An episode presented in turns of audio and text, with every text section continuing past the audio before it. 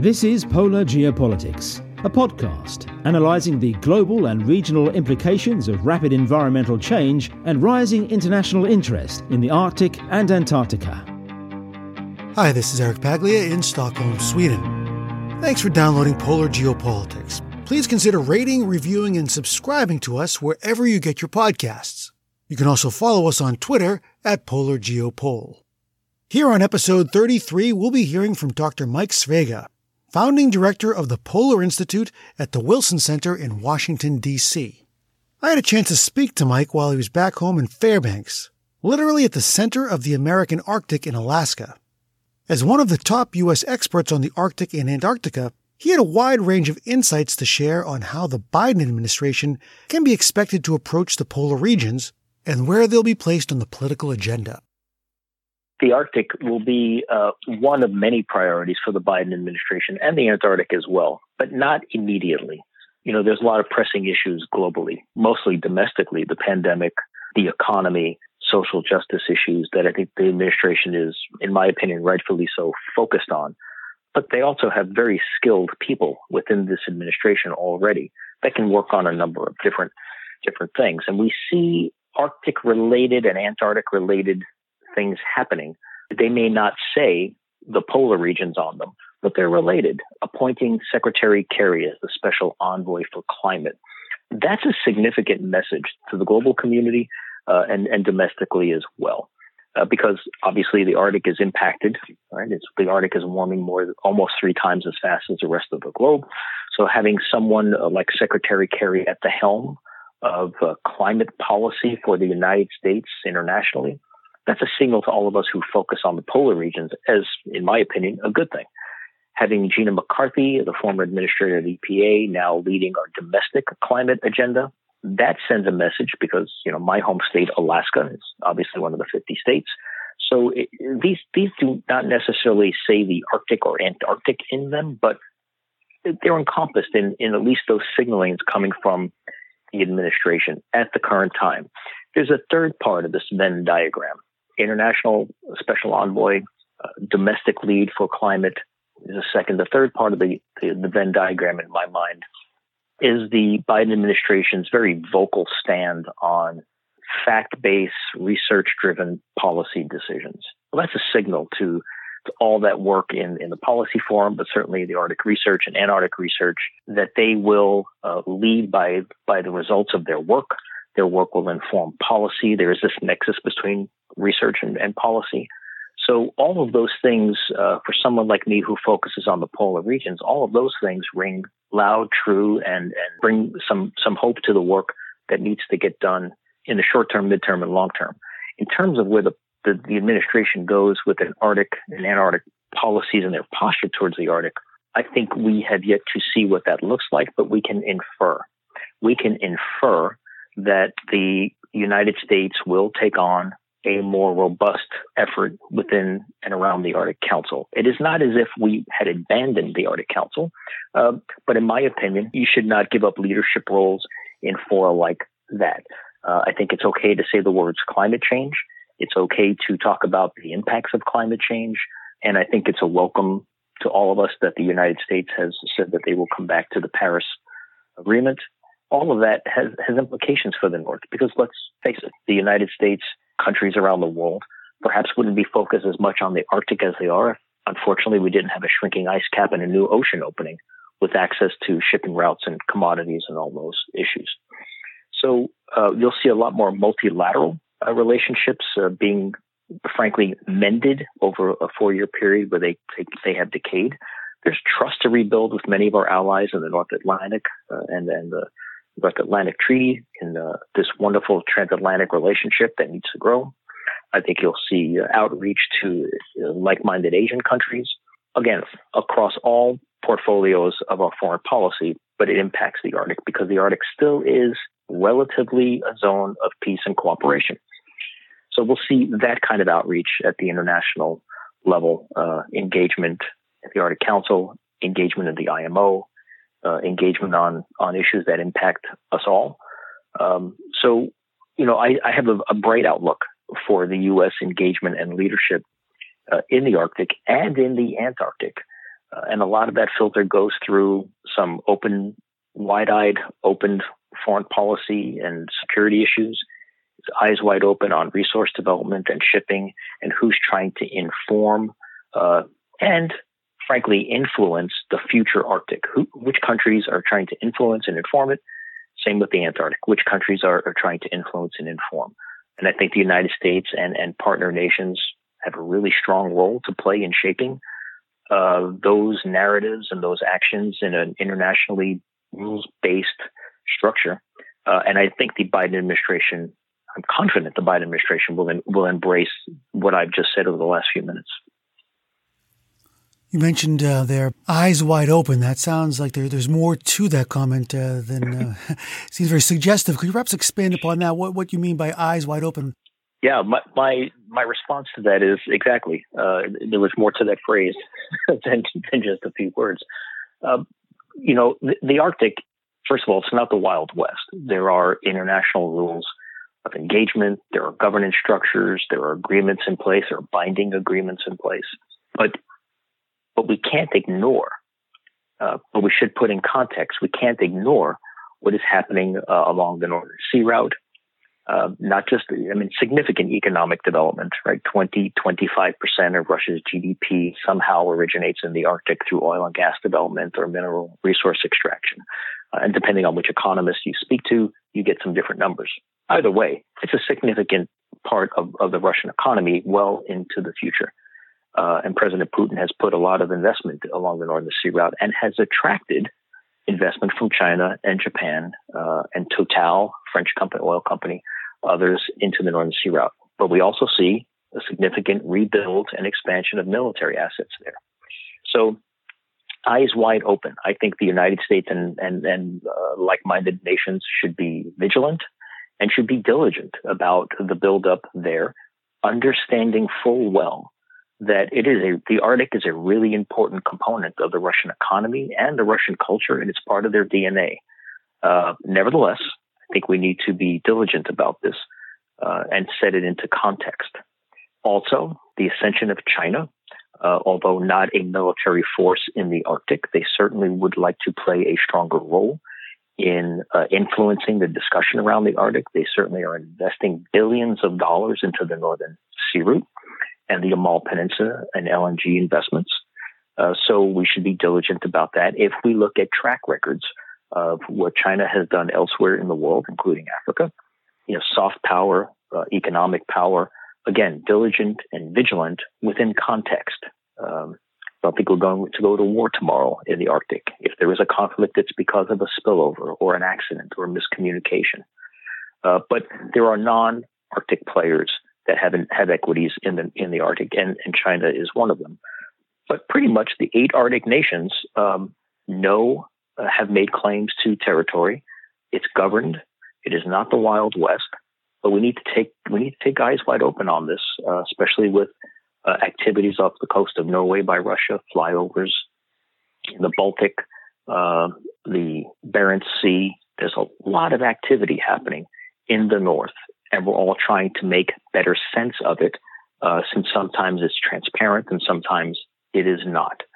And if I could just take this one step further, it's best sometimes to describe, at least it's been helpful to me to describe the Arctic through some lenses. And if we look at this narrative of great power competition, which should not define the North should not be defined as a great power competition. It should be mostly defined as a zone of cooperation with an eye towards competition. And this competition is manageable at the current moment. But if you look at the motives of China, Russia, U.S., and the Arctic, I've used the game analogy to help describe what's happening through those countries' lines. If you look at Russia, and when I say, there could be competition, there is competition, but we need to be diligent. If you look at what's happening in Russia, well, you have a large nation. It's an enormous nation with a dependence on resource extraction. And so it would make sense that if you were the leader of that nation, you would want to protect your interests. I get that. You may not like it, but I certainly get it.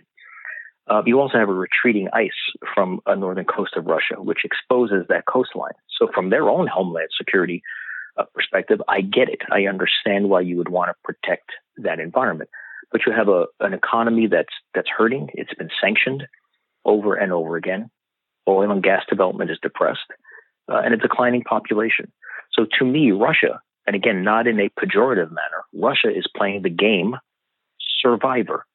What do they have, aside from nuclear weapons, that they can sell, leverage to fuel an economy?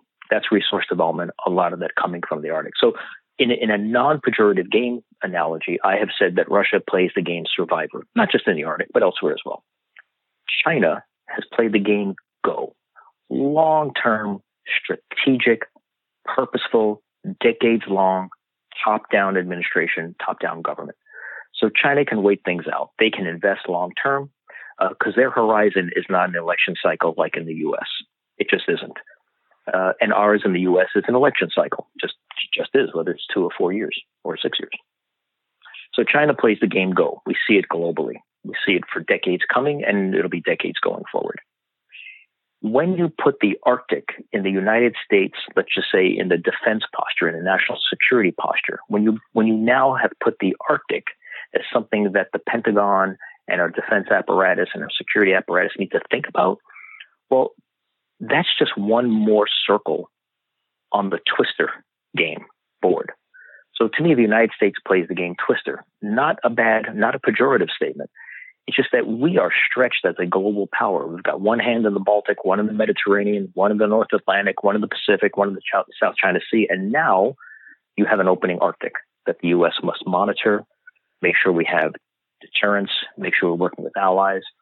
So that's what I talk about, vigilance and diligence. As this new ocean opens, lots of attraction, not just from the 8 Arctic nations, but from others. And each of these three, if you want to call them great powers, all have some equities in here, whether it's economic or national security or just landscape. But they all have, the three have equities, as do the other 7 Arctic nations to join the United States.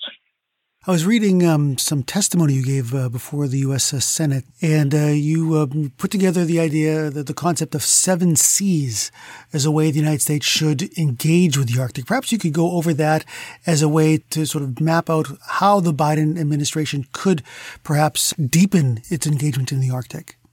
Yeah, well, thank you for noting that framework. With full disclosure, that framework came out of frustration. I have been asked by members of Congress and others to answer the following question. Why is the Arctic important? Why should I care? I have a lot going on. Is this just a passing fad, or is the Arctic something? And literally, I've had members and others ask me, is the Arctic a thing? Well, yes, the Arctic is a thing. And here's why the United States and other nations should care about the Arctic. So to me, this concept that I came up with, which was navigating the Arctic's 7 Cs, was a way to communicate to leadership in the United States, and now since it's been used elsewhere around the globe. But for me, if the Biden administration is looking for ways to conceptualize the Arctic, and if the Biden administration is looking for ways to figure out what the U.S. equities are in the Arctic, and if the Biden administration is looking for ways to attach the importance of the Arctic to each of the federal agencies, this might be one way to do it, because the Arctic is kind of like climate change. Big issue, right? Very complex, but it's not in front of you all day long, and you've got a lot of other things going on. So how do you put into a framework a big idea, or in this case, a big landscape but small community, a big landscape like the Arctic, and tell a senator, a congressman, a prime minister, whomever, that they need to care about it? And this came out, actually, I developed this on a run one night, trying to figure out how I could communicate this better. So to me, there are 7 key drivers that are at play at the Arctic. Now, they could be 10 Qs or 5 Ls or pick your favorite letter. But to me, it was Cs, because I started thinking about what are the primary drivers in the Arctic. Well, clearly, number 1 is climate. Right, that is a key driver. Nearly 3 times, heating more than 3 times, and I use the word heating purposely, 3 times as fast as anywhere else on the planet. So that's 1 C. And the more I went through the run, the more I came up with these 7 Cs, and of course the narrative navigating the Arctic 7 Cs came up. But the second C, the first C, climate, is self-descriptive. Climate is real. Climate change is real. It is rapid, and it's just relentless. This is not changing anytime soon, no matter what we do in the near decade or two. But the second key driver is commodities, oil, gas, strategic minerals. You know, the Arctic is a warehouse of all of these. And so that is a driver.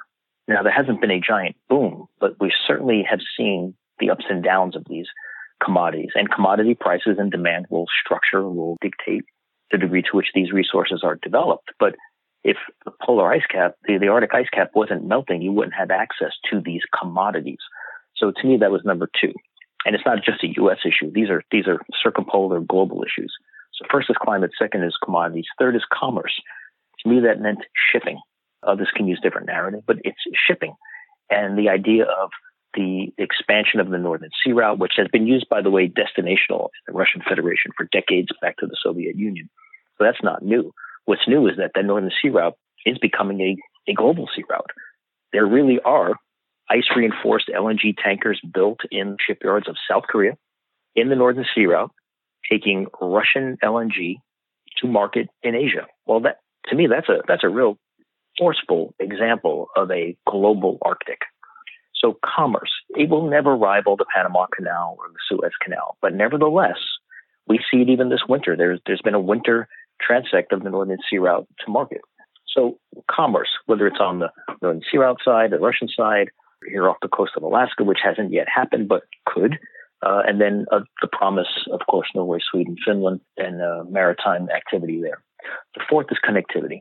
That's not just broadband, although broadband in the Arctic needs to improve. You know, in the Arctic, there isn't a digital divide. There's a digital abyss in a lot of places. But it's not just internet connectivity. I'm talking about roads and rail and ports and community to community. We still have communities that can't go to another community without flying to another community, at least in the North American Arctic. So connectivity is a big area, whether it's Biden administration or anybody in the North. Communities is my fifth C. And here I'm thinking of all of our communities, but in particular the indigenous communities of the North, that will tell you security to them means something totally different than would mean to a Pentagon or a Defense Department. Security to these communities means being able to live in their community because coastal erosion is happening at an incredible rate that these communities are going to have to move. We actually have Arctic refugees. It's happening in real time, but they also need access to water and food security and just workforce security.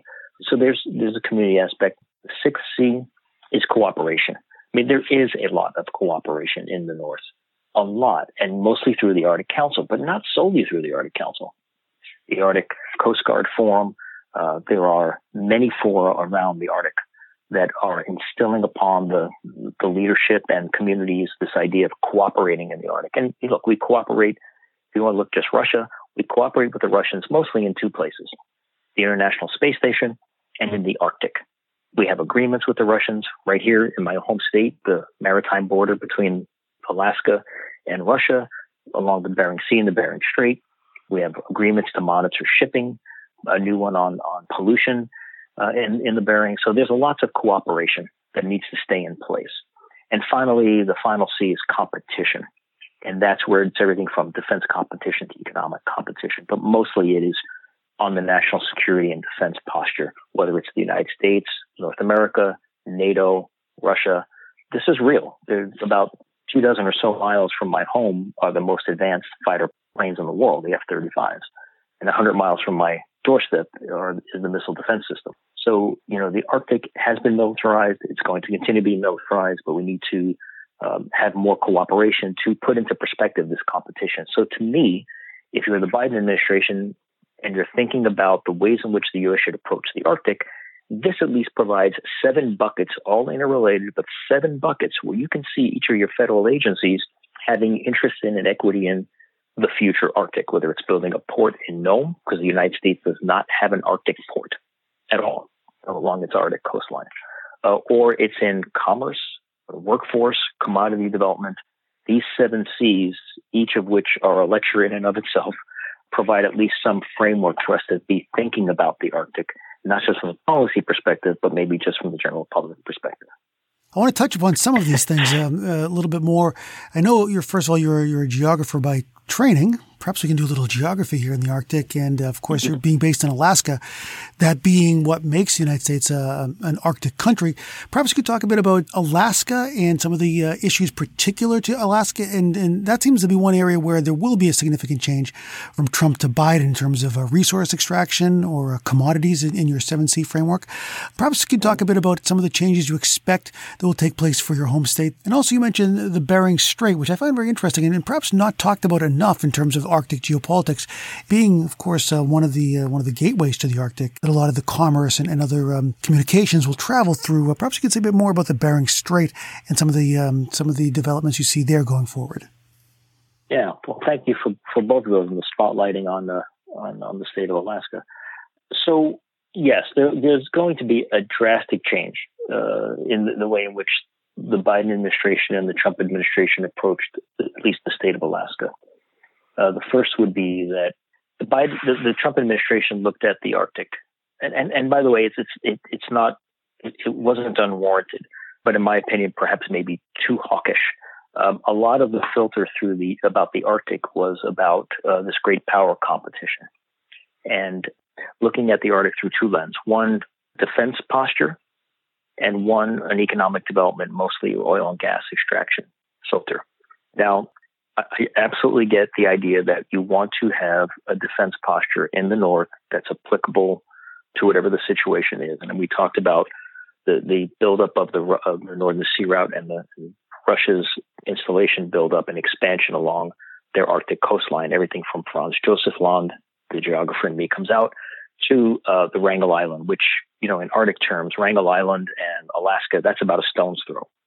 So when you have listening stations, radar stations, Air Force stations spanning the entire Northern Sea Route, the entire northern border of Russia's border, that gets the attention of the United States and particularly Alaska.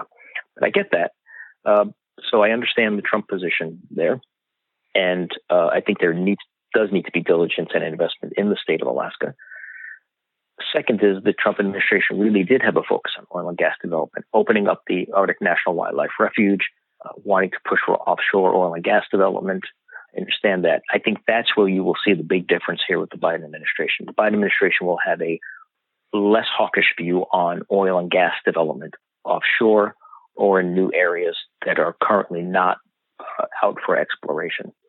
Part of that is the climate ethos of this administration. The others is taking a look at what industry is looking for to drill, to explore and drill and extract and get to market oil and gas from the Arctic is an expensive endeavor. However, Alaska is rich in oil and natural gas, and we built a state on oil. You know, somewhere north of 70-80% of our industry somehow is related to oil and gas, mostly oil. Our 800-plus-mile pipeline from Prudhoe Bay to Valdez is the lifeblood of this state. And so to cut off all oil and gas development in the state of Alaska would be basically putting the lights out on a whole entire state until there is a transition to other industry. The state of Alaska does not have a diversified industry at all. It's oil, gas, there's fisheries, but that's not a lot. There's timber, but that's not a lot, and there's very little value-add industry up here. So for decades, we have benefited from oil and some gas development.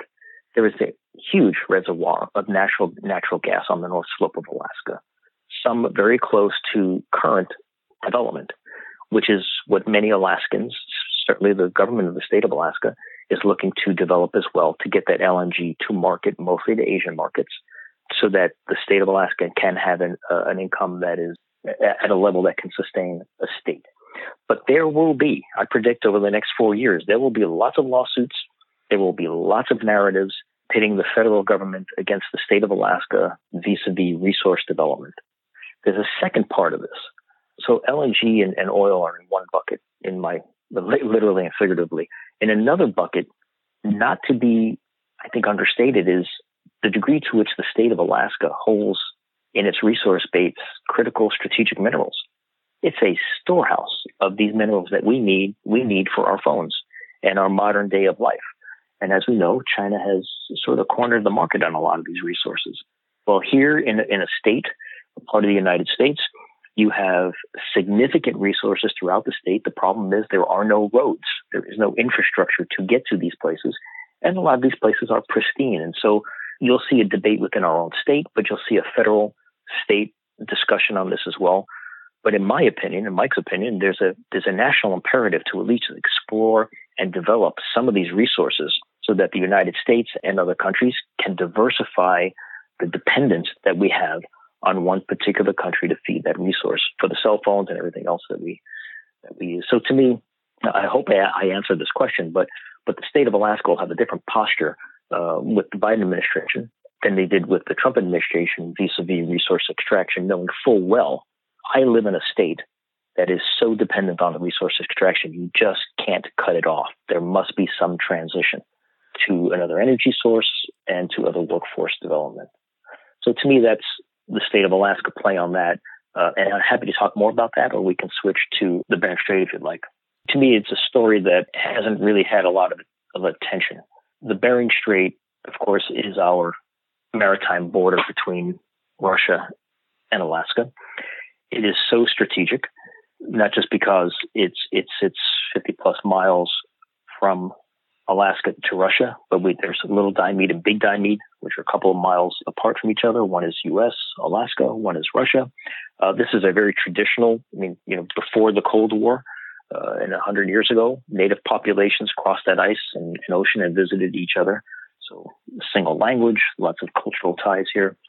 But more and more, as the Bering Strait becomes much more of a transport corridor, you will see more attention given to it.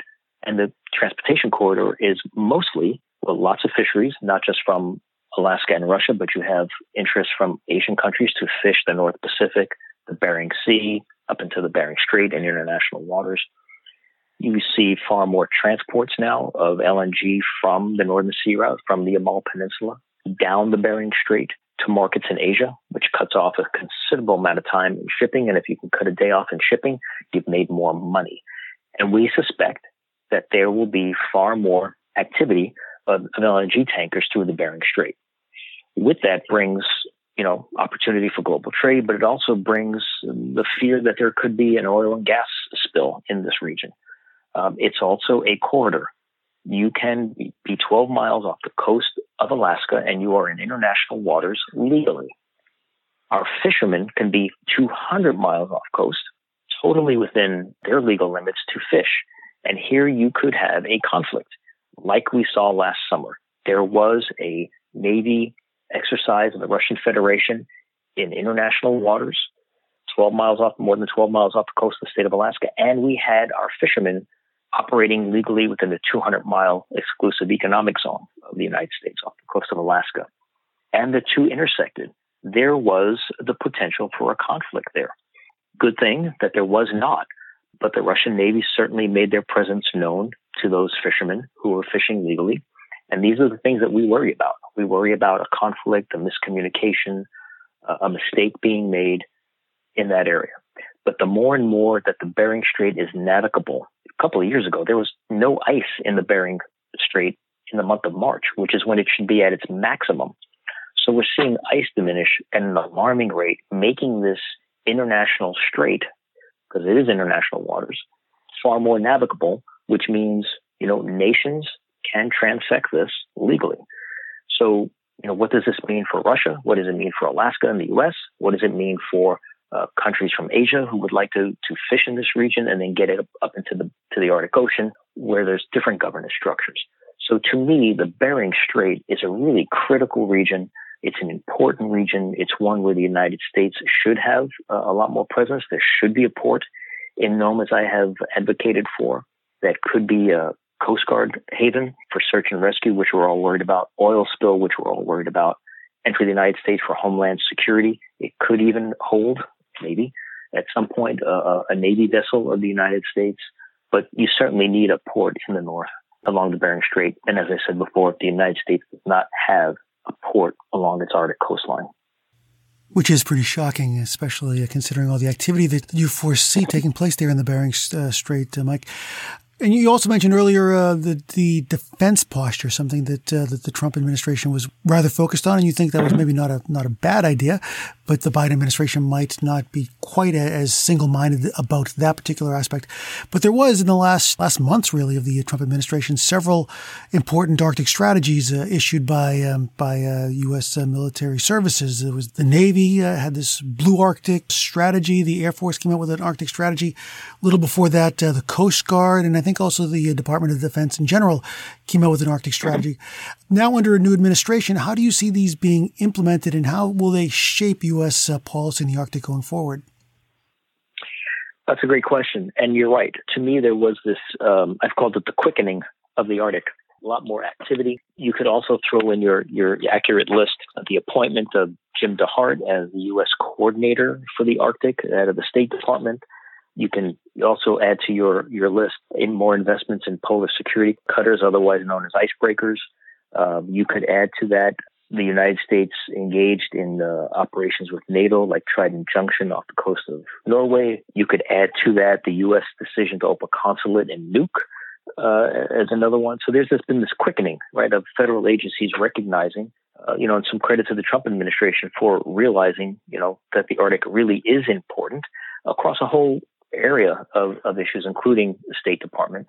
I think the new administration and Secretary of Defense Austin will, it is my hope that what we do is we take these, what are now separate strategies, although there's some overlap. We have a Navy strategy, as you pointed out. We have a Coast Guard strategy, as you pointed out. We have an Army strategy in almost being ready to release. And so you have a number of these strategies out. What we don't have is an overarching United States, either Department of Defense or United States whole of government approach to the Arctic. And you hear out of the Biden administration these words, whole of government. You hear it everywhere, whether it's climate or economics or the pandemic. And that's really hard to do. I mean, think about our own organizations that we work in. I mean, sometimes you can't get the agreement on what time it is, never mind a whole of government approach. So, but what I think is going to happen, my sense is, that the Secretary of Defense will take, because the Arctic will be important to this administration, will take these, what are now seemingly siloed strategies, and look for those places where they overlap. And there are overlapping interests, the Coast Guard to the Navy. That's a given. They complement. I mean, 70% or so of the military's assets in the Arctic come from the Air Force, whether it's satellite or planes. And so I think you'll see the integration where it makes sense and leveraging the vision, the mission sets, but also the money. I mean, the Pentagon, we've got $750 billion budget, but there's not a whole lot more money left here. But something has to happen. So I see this area of discussion to happen within the Pentagon, not any time in the next few days, but trying to get some cohesive approach to the Arctic when it comes to U.S. national defense, and importantly, in my opinion, how that all fits into a NATO structure and strategy, and how it complements, allied nations. I see that happening. I'm not Pollyanna about it. It's not going to happen tomorrow, nor is it going to be easy. But I think that, and I think the branches all see the value of this, again, being stretched. In my game analogy, playing the Twister game, they've got a lot of stuff going on in hot spots around the world. The Arctic isn't the hot spot yet, nor do we want it to be. But I see there be a more cohesive, allowing the branches to be what they need to be for their own mission sets, but also seeing some overlap. Perhaps a phrase from a former position I've used, which is integrated autonomy. I'm looking for that integrated autonomy within a Department of Defense or Homeland Security or Commerce, pick any of the federal agencies in the U.S. government. Integrated autonomy. You have to have your mission sets, but they should be integrated where they can be across a broader sense. To me, the Arctic is a perfect place for some integrated autonomy, and I think you'll see more of that coming up in the future. And I also see a lot more work to be done and cooperation with NATO, with the Kingdom of Denmark, because of Greenland and the Faroe Islands and how strategic Greenland is, not just for the kingdom, but also for NATO and allies there. So I see a lot more. And interesting, I think you'll see a lot more cooperation in areas outside of the Department of Defense, like in research. That's been going on, but I think research needs to be multinational. It's also science diplomacy is also a very good thing to support and enhance and invest in as we try to understand the changes of the Arctic, but also it's a very good, I wouldn't call it soft power, but I would call it more on the diplomacy side related to the Arctic.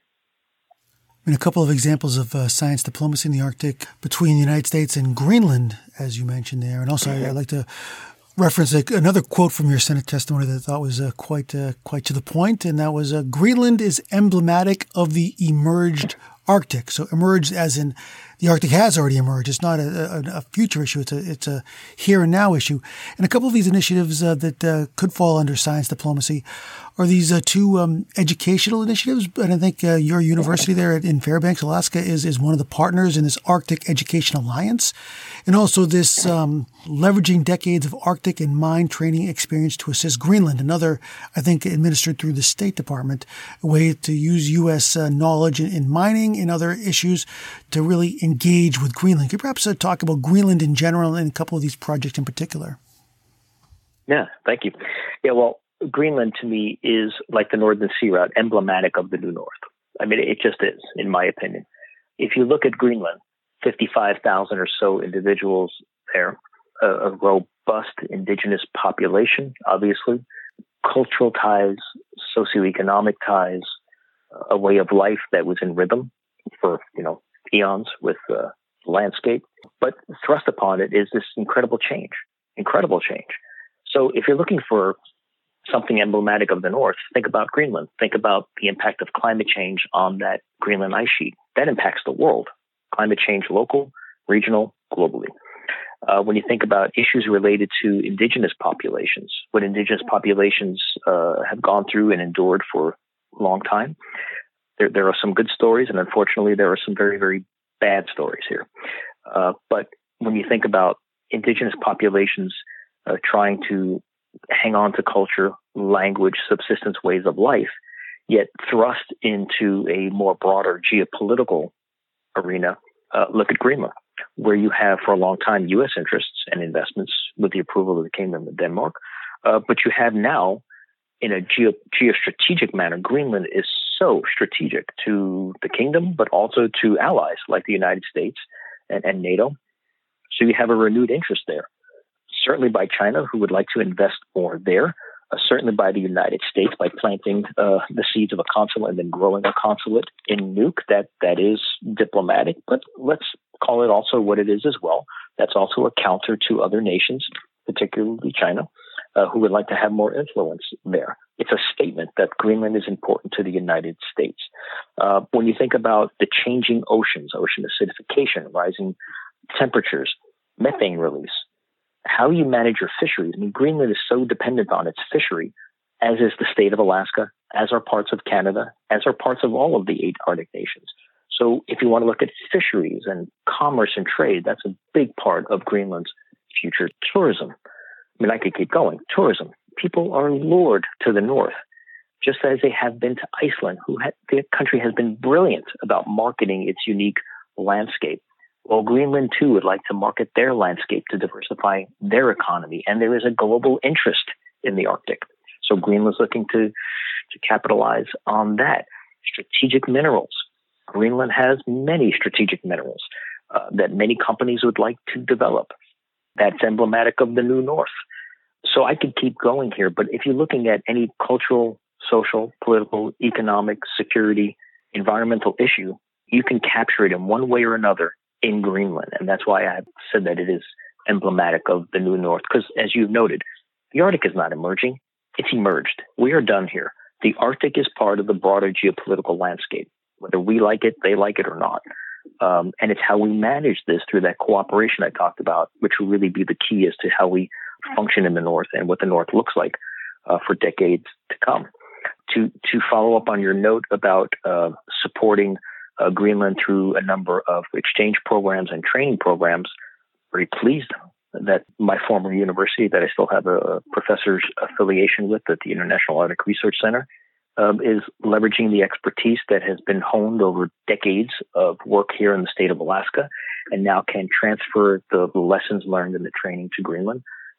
We have a strong Alaska and Canada and Greenland have a strong relationship. Actually, all of the North American Arctic, Alaska, Northern Canada, Greenland. You should see that not north-south. Look at it east-west, just one time on a map, and you will see why there's such affinity there and the connections there geographically, culturally, linguistically. I think it's important. Sure, it's a soft power issue. It's an education issue. It's a training issue. But to have U.S. universities and training expertise helping Greenland advance in areas strategic to their attempts to diversify the economy is significant. And I think you will see more of that going forward, not just from the United States. You know, obviously, they have strong relationships with Canada, strong relationships with Iceland, Norway, Sweden, Finland, and, of course, the support that they get from the kingdom. So, you know, Greenland to me is just such a dynamic landscape, literally and figuratively. You can't ignore it, nor should you. Do you want to perhaps say a few words about where you see U.S. Antarctic policies going under the Biden administration? Yeah, thank you for reminding everyone that not just our Polar Institute looks at the Antarctic, but the Antarctic too is important. And perhaps it doesn't get the focus because there aren't, you know, settlements and people living down there aside from our researchers. But the Antarctic is going through climate upheaval as the North is. That's, you know, pick your favorite landscape on the planet. Unfortunately, it's being impacted. The Biden administration will continue to support the National Science Foundation's significant investment in the Antarctic for research. No doubt, to try to understand not just the dynamics of change down there, because I think we kind of know a lot, not everything, about what the processes are. There's a lot to learn, of course, in this matter, but the marine terrestrial interaction, ice shelves and ice sheets, interaction with a warming ocean, and how that warming ocean and ocean flow is literally eating away at the bottom of these ice shelves, and that's why they're collapsing, and what that means not just for Antarctica, and certainly not for the United States, the global implications from the Arctic to the Antarctic of climate change, they cannot be overstated. A collapsing ice sheet in Greenland, the Greenland ice sheet melting at an incredible rate, and at the same time watching Antarctica melt and lose its ice sheets that eventually will melt and raise the global sea level. It may not happen in the next 20, 30, 40 years as dramatic, but this is something we're going to have to live with as a society. And I think the Biden administration understands, again, I mean, just incredible statements to have a special envoy for climate and a leader like Gina McCarthy leading a domestic climate office tells you what you need to know about the global view of this administration when it comes to climate. The Antarctic is so important as one of the refrigerators of our global climate system. We're not talking about weather here. We're talking about the climate of our globe.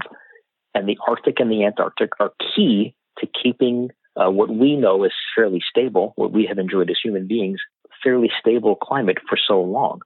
And the impact of human-induced climate change on the polar regions is significant. And so that's why I believe that this administration will take a more aggressive stand on, when they can, more investments in the Antarctic. I think that there will be more international research efforts. I mean, it's an incredibly cooperative region right now under treaty. But also, there are some storm clouds.